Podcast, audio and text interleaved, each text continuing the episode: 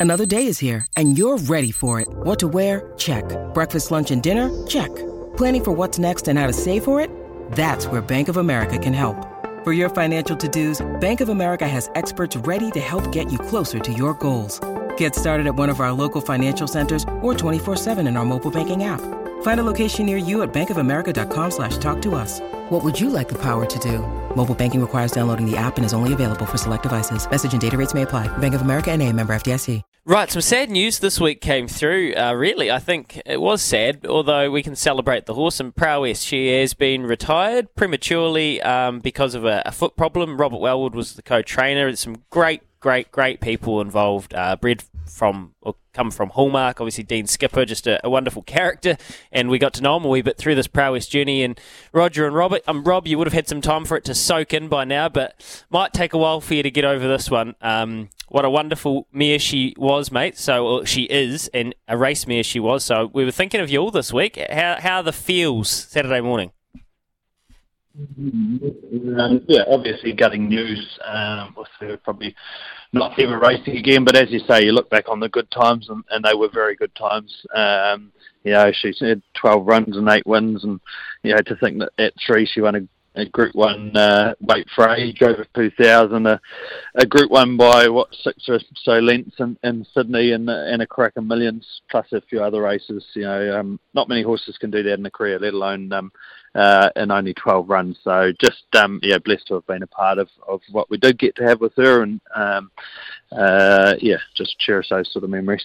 Morning, mate. Um, yeah, sorry to hear she's been retired. She, as I've said many times, was my favourite New Zealand galloper.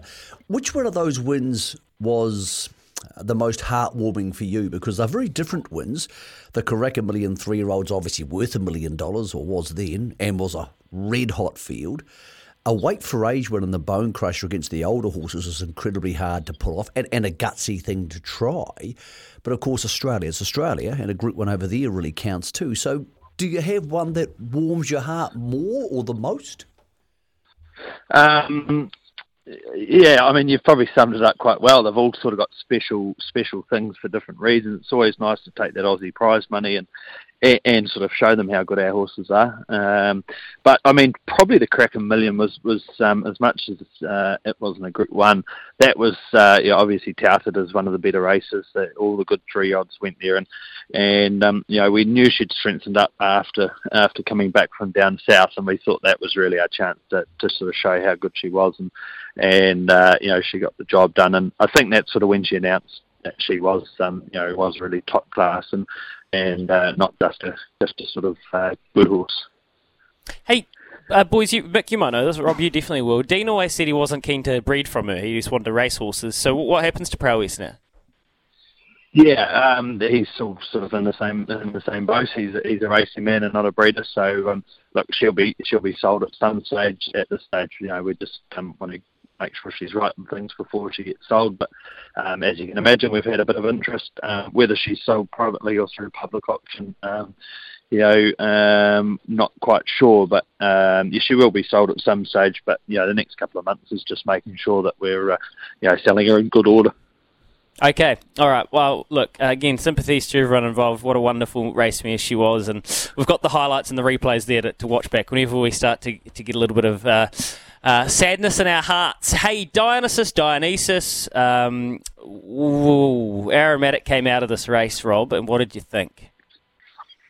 Um, well, it always helps when uh, when one of the favourites comes out of a race. Uh, yeah, no, so that was that was sort of good news for us. Um, yeah, he's he's done really well.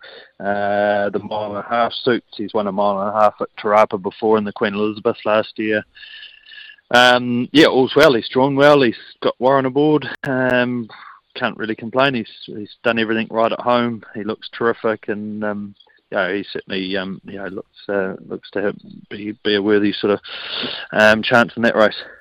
Rob, I thought I was talking to Warren on Thursday, and I said it'd be nice to stay handy because there's a lot of lower rated horses in the race. But he said he doesn't really like pushing and shoving on Dionysus early.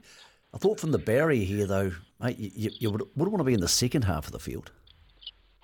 Yeah, I think that's it. I mean, Warren sort of um, he's got a great feel with horses, so um, you know he'll he'll get him into a rhythm and, and, and into a um, you know, where where he's happy, and that's the main thing, especially with these staying horses. You know, first half of the race you've got to have them comfortable because that's how they can finish it off the second half. But um, but as you say, from barrier three, you'd be disappointed if you got too far back. Um, uh, you know, you hope that that just gives them the opportunity to be a bit further forward than perhaps you, you would be if if it one it was a big field or two were drawn wide. But um, but yeah, I mean the the main thing is he's got to be in a rhythm and, and um, for the first half of the race, and, and if that's if that's the case, um, you know he'll, he'll finish it off nicely.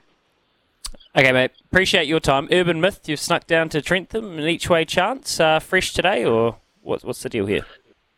Yeah, look, he's got a lot of galloping ability. He just does a lot, lot wrong um, in his races. He, he starts pulling really hard and things. Drawn one, if he can jump away and, and sort of get handy, uh, he's a chance. Um, he's been off the scene for a while, so he might just need the run. But uh, look, if he gets him behind him, he, he just might start getting going a bit hard, and especially in a fresh state. So he's a bit of a risk, but um, on ability, if he does things right, he can certainly win the race.